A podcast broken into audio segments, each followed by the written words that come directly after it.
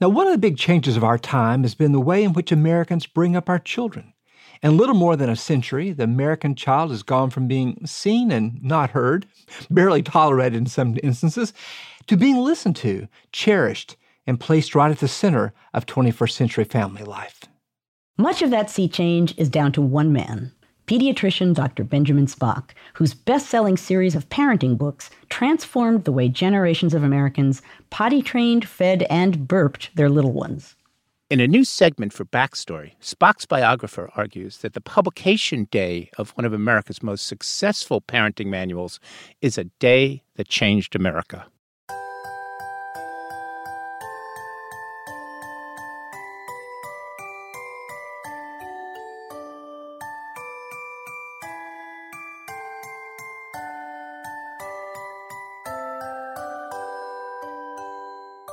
Dr. Benjamin Spock from the Common Sense Book of Baby and Child Care. Soon you're going to have a baby. Maybe you have one already. You're happy and excited, but if you haven't had much experience, you wonder whether you are going to know how to do a good job. Trust yourself. You know more than you think you do.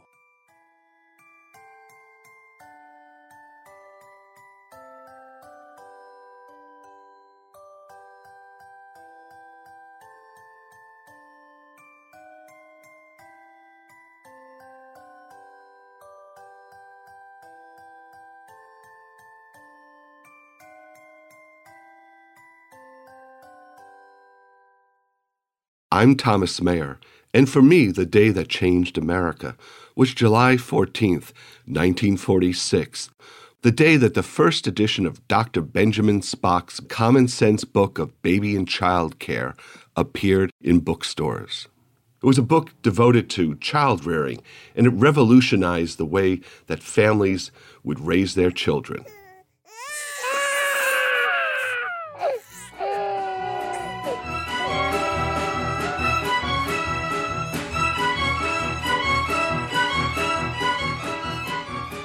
Dr. Spock's book arrived right at the end of World War II, as World War II was finished and a lot of GIs were coming home looking to start families and looking to Dr. Spock's book as a guide of how best to raise their children. This was the beginning of America's suburbs. A lot of people moved out of the cities out to suburban homes and they were starting families. So Spock's book was almost like a guide or a map. Virtually any type of question that you would have, uh, that book had some practical advice for. But it also provided an emotional framework for uh, raising children. Don't be afraid of your baby. Mama. Parents before Dr. Spock came along relied on child rearing advice that was much stricter and it was much also emotionally cooler. It was more what they called behaviorist. A, a strict set of rules would be employed, and a lot of it had, was based upon religious views that if you spare the rod, you spoil the child.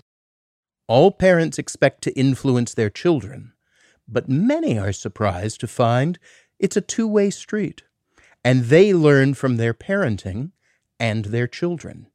In other words, parenting is an enormously influential developmental step for adults in their own lives. The first line of Spock's book is, You know more than you think you do. And that was a line that was terribly reassuring to parents. That was something that was the perceived wisdom that Spock had had uh, as a pediatrician, but also as somebody who had been trained uh, in Freudian psychology as well. And so I don't think America had any idea uh, how much ba- this famous baby book that sounded like it was the perceived wisdom of a country doctor was actually the translation of Freud's theories of infantile sexuality. If a boy around the age of three sees a girl undressed, he's apt to say, Where's her wee wee? If he doesn't receive a satisfactory answer right away, he may come to the conclusion that some accident has happened to her. Next comes the anxious thought that might happen to me, too. But it wasn't sex, rather, war that got Spock into trouble. Specifically, protests about the Vietnam War, which turned the wholesome family pediatrician into a political activist and eventually a prisoner. I was just trying to stop the war in Vietnam by telling the American people, uh, work against it. Uh, tell the president, tell your senators, tell your congressmen. Um, we were tried, we were convicted, uh, we were sentenced to two years in jail. Fortunately, uh, two, a year later, the uh, Federal Court of Appeals reversed uh, the decision, so I didn't have to serve any time on that rap. Mm. Um, though I, ha- I did, uh, for the first time in my life, experience the inside of a jail. I spent a night in jail uh, six or eight uh, times as a result of civil disobedient demonstrations. He had raised a whole generation of children, and he was not going to stand idly by while so many of the, this generation was being killed in what he considered to be a foolhardy war.